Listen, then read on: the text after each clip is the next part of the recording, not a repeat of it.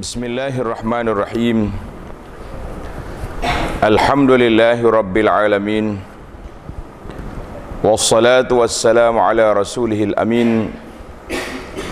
نبينا محمد بن عبد الله وعلى آله وصحبه ومن سار على نهجه واهتدى بهديه واستنى بسنته إلى يوم الدين أما بعد Alhamdulillah kita teruskan dengan pengajian kita dalam tadabbur surah Al-Fatihah.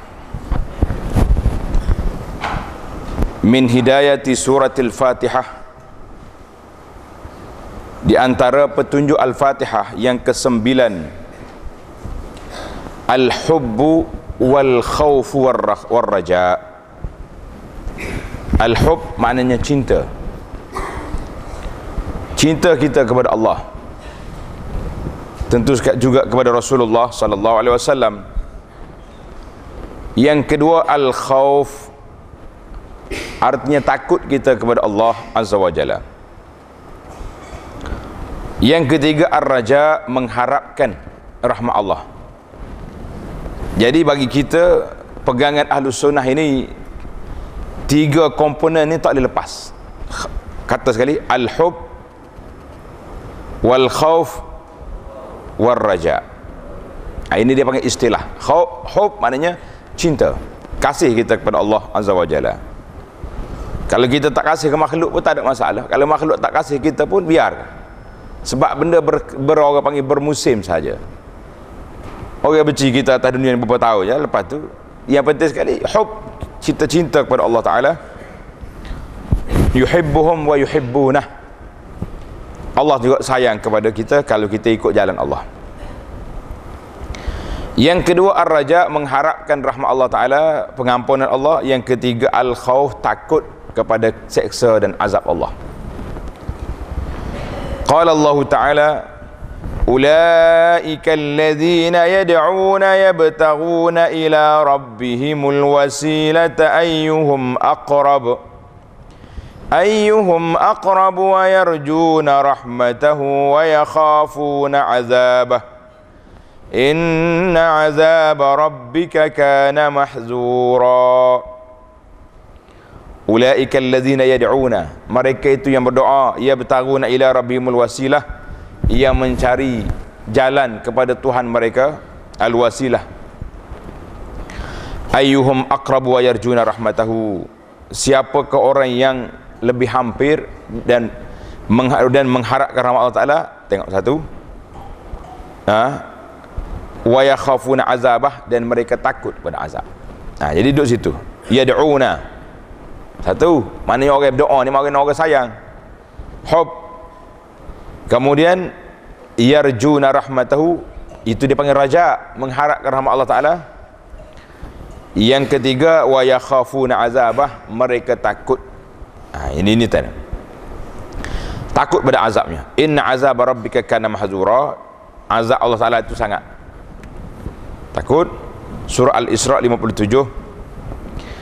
Maka setiap ibadat yang kita lakukan ini mesti berdiri di atas tiga rukun ini tiga komponen rukun ini mesti ada tiga al-hub, al-raja, al-khawf jadi bila seorang itu solat dalam solat kita baca al-fatihah bila kita nak solat tentu sudah tentu.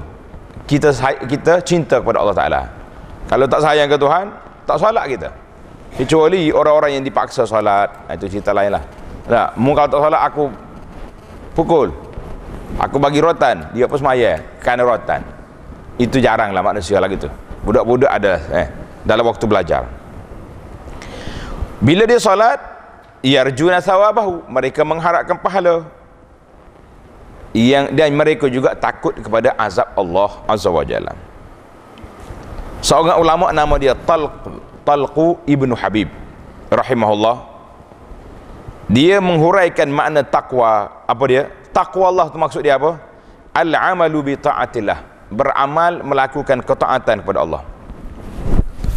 Wa ala nurim min Allah dan cahaya daripada Allah azza wa jalla. Dengan cahaya daripada Allah raja asawab Allah raja sawab Allah mengharapkan pahala Allah. Wa tarku maksiatillah raja asawabillah wa tarku maksiatillah dan meninggalkan maksiat pada Allah taala. Ala nurim min Allah kita ibadat juga cahaya daripada Allah taala. Maknanya bukan ikut tak terkalu khifatan min iqabillah. Kerana takut pada azab Allah ha, ini dia panggil makna takwa pelajar-pelajar kita ni tanda. Takwa tu yang pertama al-amalu bi taatillah.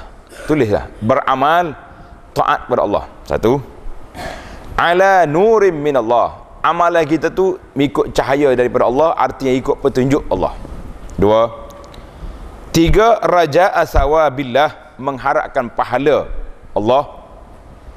Yang keempat tarku maksiatillah tinggalkan maksiat kepada Allah Taala ala nurin min Allah. Sama juga. Tinggal maksiat pun kerana apa? Ambil dari cahaya daripada Allah Taala maknanya kita tahu benda ni maksiat, benda ni mungkar. Kalau tidak tukar hari ni. Hari ni bertukar orang panggil. Hak maksiat jadi molek, hak molek jadi maksiat.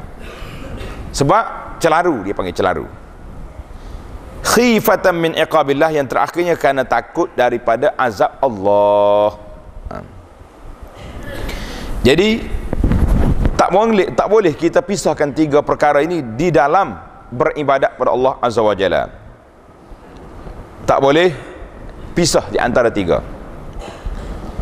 Kata di para ulama salafus salih tanda ni pelajar-pelajar kita ni ini penting. Man abadallaha bil hubbi wahdahu. Siapa dia beribadat Allah dengan rasa cinta sahaja fahuwa zindik maka orang ni akan jadi zindik. Tidak ikut Islam. Sebab apa?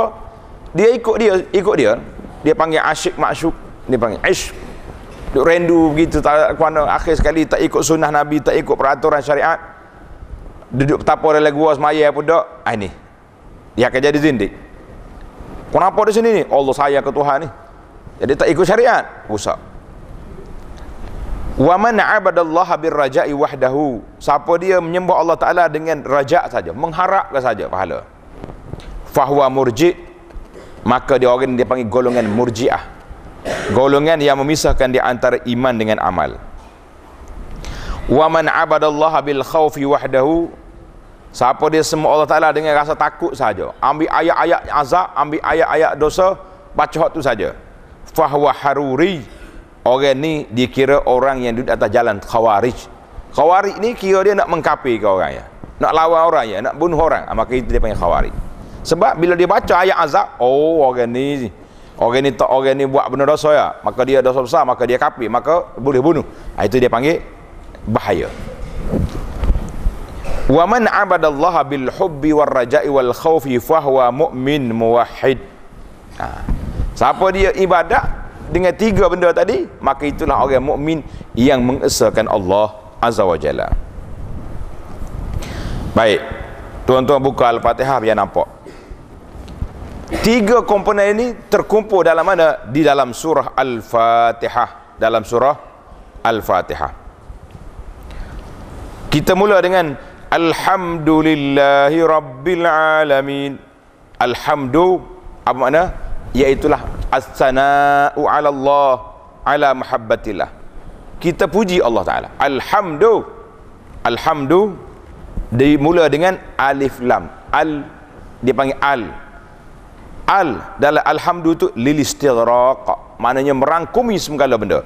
Dengan makna Jami'ul mahamidillah Alhamdu ai segala pujian. Segala kebaikan itu lillah hanya untuk Allah taala ha, ini bagi kita nandakan kita tu cinta kepada Allah. Baca alhamdulillah itu tanda kita cinta kepada Allah taala. Ha, ini dia panggil. Ini yang kita nak korek tengok. Bila kita baca tak faham rugi kita. Tak rasa apa-apa. Hmm. wa hamdun ala asma'i wa sifatihi. Dan kita puji Allah Ta'ala dengan nama-namanya dengan sifat-sifatnya. Sebagai seperti dalam kata-kata kita alhamdulillah ay hubbun lillah inilah rukun yang pertama. Rukun yang kedua ar-raja di mana? Ar-rahmanir rahim Allah Taala yang bersifat dengan rahman lembut lembut kasihan belas. Jadi bila kita baca dua nama ini Ar-Rahmanir Rahim Allah Ta'ala yang kesian belas Allah Ta'ala yang lemah lembut maknanya siapa dia Tuhan ni? Wa fahima ma dalla alaihi min subutir rahmati. Bila kita tahu Allah Ta'ala ni Tuhan kepada rahmat Inna rahmati wasi'at kulla syai rahmat aku tu melingkungi luas daripada segala sesuatu kita tahu Tuhan ni rahmat dia luas ha. berasa harap kata harap kita tentulah masuk dalam hati kita raja kita mengharapkan rahmat Allah Taala. Ha. Kalau kita susah hati, kita serabu, kita baca Al-Fatihah.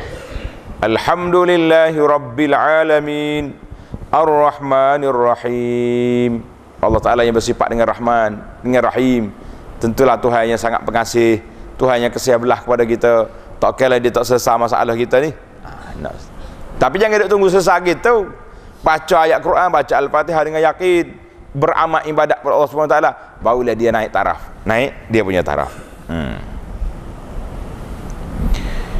kama sebagaimana dalam ayat Allah Ta'ala wa yarjuna rahmatahu. Mereka mengharapkan rahmat Allah yang ketiga wal khawf takut mana kita takut takut dalam ayat maliki yaumiddin Tuhan pemilik hari pembalasan. Ah, dia panggil hari agama, hari pembalasan. Bila kita baca hak ni, iza stahdara al-qari'ul hisab baina yadayillah. Bila kita teringat kita ni akan berdiri di hadapan Allah, takut tak takut? fayaqa'u fi qalbil khauf akan masuk dalam hati dia perasaan takut. Ha, baru. Jadi bila kita ada hak ni takut kita juga mengharap. Liyajziyallazina asa'u bima amilu wa yajziyallazina ahsanu bil husna Allah Taala nak balas orang yang buat tak baik itu dengan apa yang dia buat dan Allah Ta'ala balas orang baik itu dengan kebaikan yang mereka lakukan. Surah An-Najmi ayat 31 wa haulul mawqif. Kita pun tengah duduk. Maliki yaumiddin. Kita teringat waktu itu seolah-olah kita berdiri di hadapan Allah Azza wa Jalla. Eh, berdiri di depan Tuhan ni. Akan didakwa semua perbuatan yang kita buat. Akan dipertanggungjawabkan semua yang diberi tanggungjawab pada kita di atas dunia dulu. Dengan solatnya, dengan ibadatnya, dengan muamalatnya, dengan jaga keluarganya, dengan segala amanahnya dipertanggungjawab. Tapi kalau kita tak rasa apa-apa, duk main gitu. Ia akan nak berdua, ia akan nak tak tahu apa. Rugi sebab tidak menyentuh perasaan kita. Inilah yang menunjukkan kenapa solat kita tidak berkesan. Pasal apa solat tidak berkesan? Kerana kita tidak menghayati segala bacaan yang ada dalam kandungan. Cuba tuan-tuan. Ha? Tuan-tuan ingat hak kita baca ni. Alhamdulillahirabbil alamin. Ar-Rahmanir Rahim, Maliki Yaumiddin. Sampai sini pun terangkat bulu roma. Berdiri tegak bulu roma kita sebab apa? Bila kita tampil kita duduk berdiri, kita teringat kita berdiri di hadapan Allah Azza wa Jalla kita tegak di hadapan Allah Azza wa Jalla pada hari tersebut siapa tak boleh bantu siapa bahkan Nabi kata bukan sakat tak boleh bantu bangun keluar daripada kubur telanjang tak ada, tak ada pakaian hur-hara ha, inilah maka selepas pada itu kita baca pula ayat iyyaka na'budu seolah-olah kita kata iyyaka na'budu ya Allah hanyalah kami sembah engkau ya Allah bil hubbi dengan kecintaan kami Eh kalau tak cinta sembah tak sembah kita? Tak sembah. Ha? Bi, bi, apa ni bil hubbi dengan cinta kami pada Allah sebagaimana dalam ayat tadi alhamdulillahirabbil alamin dan dengan mengharapkan rahmat engkau ya Allah sedalam ayat yang kami baca tadi ar-rahmanir rahim dan dengan rasa takut dalam ayat maliki yaumiddin. Allahu akbar. Eh lengkap tidak? Berasa nampak ke tidak? Kenapa al-fatihah itu diminta? Kita baca dalam solat. Dan ingat Al-Fatihah ni waktu rokok ke sujud? Belajar. Ruku Fatihah waktu rokok ke waktu sujud? Waktu kiam kenapa? Ha ini nak suruh kita terasa. Bila kita Alhamdulillah kita puji Allah Ar-Rahman Ar-Rahim bila sampai kepada Malik Yawmiddin patut kita menggigil di sini. Malik Yawmiddin seolah-olah kita teringat inilah aku berdiri di hadapan Allah Azza wa Jalla. Apa dia nak jadi pada hari tersebut? Mana amalan aku? Baik ke buruk yang aku bawa? Eh boleh buat tak malik lagi? Maka Nabi sebut baik maka jadilah dia mari. Dia mari apa Allah SWT sebut inna salata tanha anil fahsya'i wal munkar. Salat itu sendiri mencegah daripada benda keji dan benda mungkar kenapa? Ni lah bila kita salat dengan ruh dengan jiwa dengan hati bukan sekat solat dengan jasad kita. Kalau mari solat dengan jasad Allahu Akbar. Patut kat otak kita duduk di supermarket hak sebelah halik ni duduk di mana-mana jadi kerja lah kita. Kita tak kata tak sah lah dengan orang awam hari ni. Tapi ruh solat duduk mana ha, ini masalah kita bukan masalah orang lain masalah kita sebab kita tidak solat dengan hati yang menyebabkan kita jadi lara leka lalai entah ke mana itu semua berat. Maka apabila apa ni dia panggil kaedah tapak ibadat itu duduk dalam hati kita ja'atil ibadah marilah ibadat yang betul. Hmm. dengar ni. Tanda. Apabila kaedah tapak tunggul ibadat itu mantap dalam hati ja'atil ibadah barulah mari ibadat yang sebenar. Ada juga kata ulama lain istighfaruna yahtaju ila istighfar istighfar kita kata ni astagfirullah astagfirullah ni perlu kepada istighfar lagi. Sebab istighfar kita tak betul. Kata dengan mulut hati entah di mana. Kata dengan mulut otak tak mikir maka kena istighfar pula. Astagfirullah di atas istighfar kita. Jadi kerja kita itu istighfar saja sebab tidak memenuhi spek istighfar yang sepatutnya kita buat. Allahu Akbar. Banyak tu. Dia banyak-banyak muhasabah kita. Maka bagaimana mungkin seorang itu berkata anak abdullah faqat. Saya ni sembah Allah Ta'ala saja. Tapi saya tak nak pahala. Saya tak takut kepada azab cukuplah kita dengan dengan takut dengan mengharapkan dengan dengan semua Allah Taala. Para ulama kata ini tidak betul kepahaman sedemikian. Ini ada ni. Sebahagian daripada ahli ibadat dia kata kita kena sembah Allah Taala ni semata-mata sembah saja. Jangan harap pahala jangan takut keseksa. Hei tuan-tuan. Ibrahim siapa? Nabi Ibrahim. Imamul Hunafa. Khalilur Rahman dia kata apa? Waj'alni min warasati jannatin na'im. Ibrahim doa ya Allah jadikanlah aku orang yang duduk dalam syurga jannatin na'im. Ibrahim minta eh dia mari tinggi dia rejak dia pada Nabi Ibrahim. Ai kita tak minta, kita bakal ibadat saja. Tak mau pahala-pahala ni macam nak minta benda. Lah. Ha tengok. Dalam kita dah bincang semalam makam Nabi lebih tinggi daripada makam wali. Tak tak lepas. Nabi orang tak boleh mengaku. Kecuali orang tak puk yang mengaku jadi Nabi ni. Kan? Ha, tapi wali semua orang mengaku jadi wali. Kata sebab saat tekok wali tu. Wali. Ha. Nabi SAW kata kepada seorang laki-laki kaifa taqulu fi salah eh waktu awak solat membaca apa? Nabi interview sahabat dia. Dengar ni pelajar. Qal atashahad. Aku baca syahad syahadah dulu tasyahud dulu Kemudian aku baca doa ni. Nah, ikutlah aku doa ni. Allahumma inni as'alukal jannah wa a'udzu bika minan nar.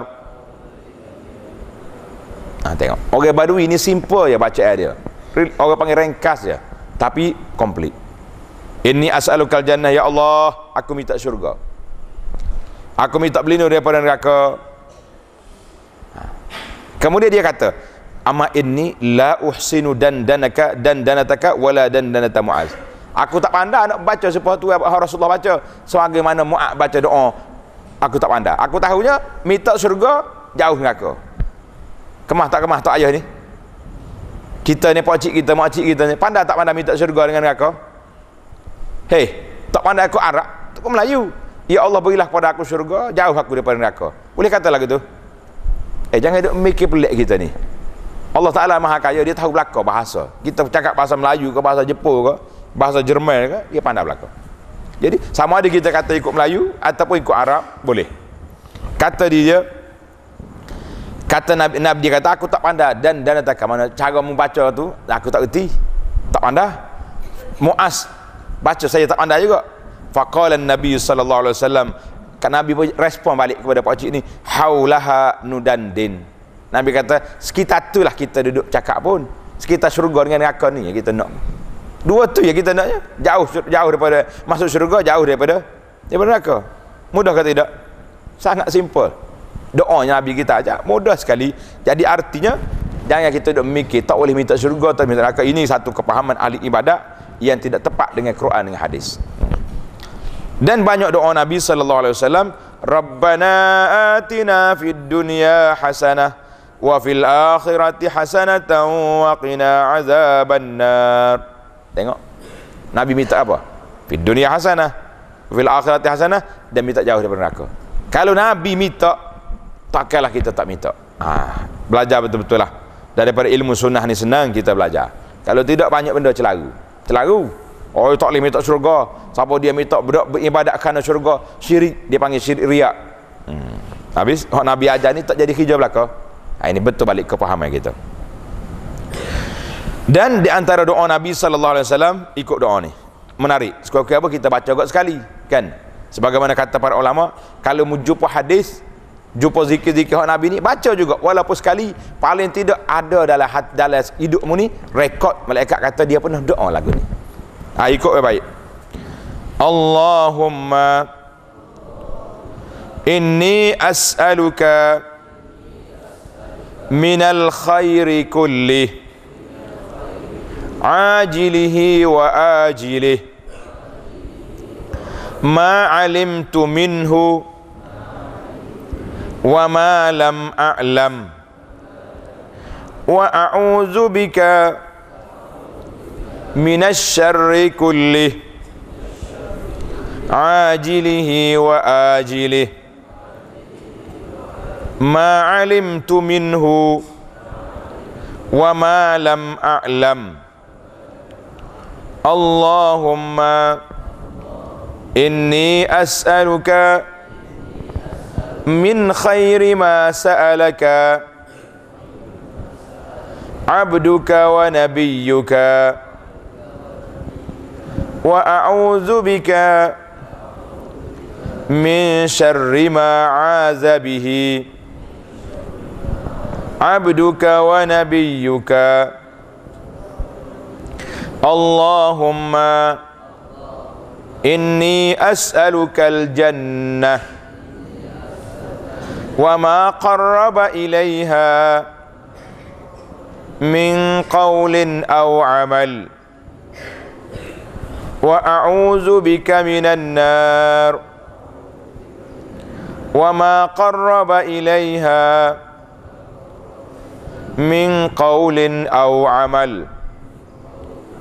وأسألك أن تجعل كل قضاء قضيته لي خيرا.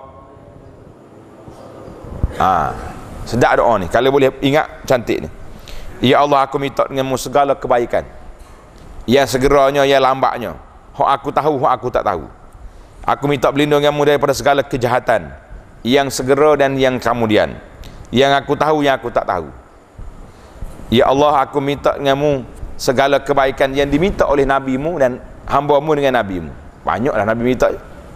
Aku minta berlindung dengan segala kejahatan yang diminta berlindung dengan dia oleh hamba-Mu dan nabimu.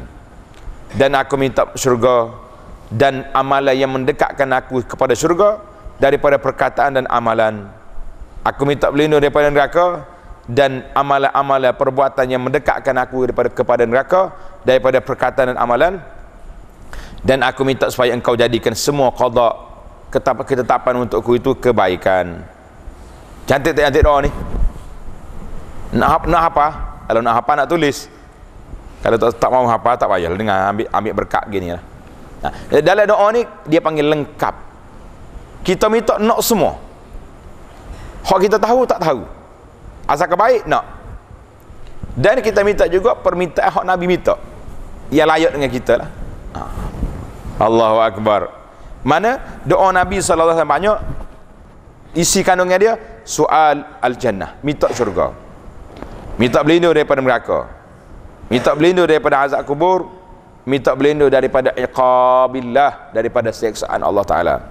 Ha, jadi kita janganlah ambil pegang kepada kata-kata orang yang berkata tak boleh minta ibadat kerana syurga sebab menyalahi peraturan kita kata tidak sama sekali itulah yang diajar oleh Nabi sallallahu alaihi wasallam nah jadi kata di para ulama bagi ibadat mana-mana ibadat mesti lekat tiga rukun tadi komponen tiga lekat mesti takunu fil qalbi biar dalam hati kita tiga perasaan tadi. Hub raja dan khauf. Kalau tak ada tiga ni orang panggil duduk main di awang-awangan tak berpijak di bumi nyata. Allahu akbar. Kerana itulah manusia mesti takut pada Allah Taala mesti kena agamanya dan siratul mustaqim dan mesti duduk di atas jalan yang benar mengharapkan rahmat Allah Subhanahu wa taala maka nas'alullah al-karim bi asma'il husna wa sifatihil ula an yasluka bina jami'an siratal mustaqim. Jadi kita minta dengan Allah Subhanahu wa taala dengan nama dia yang indah dengan sifat dia yang maha tinggi supaya menjalankan hidup kita ini di atas siratal mustaqim. Allahumma hdina siratal mustaqim siratal ladzina an'amta alaihim ghairil maghdubi alaihim waladdallin. Allahumma aslih lana dinana alladhi huwa ismatu amrina wa aslih lana dunyana allati fiha ma'ashuna وأصل لنا آخرتنا التي فيها معادنا واجعل الحياة زيادة لنا في كل خير واجعل الموت راحة لنا من كل شر. اللهم اغفر لنا ذنبنا كله دقه وجله أوله وآخره سره وعلنه. اللهم اغفر لنا ولوالدينا وللمسلمين والمسلمات والمؤمنين والمؤمنات الأحياء منهم والأموات اللهم إنا نسألك موجبات رحمتك وعزائم مغفرتك والغنيمة من كل بر والسلامة من كل إثم والفوز بالجنة والنجاة من النار وآخر دعوانا على الحمد لله رب العالمين وصلى الله وسلم على نبينا محمد وعلى آله وصحبه أجمعين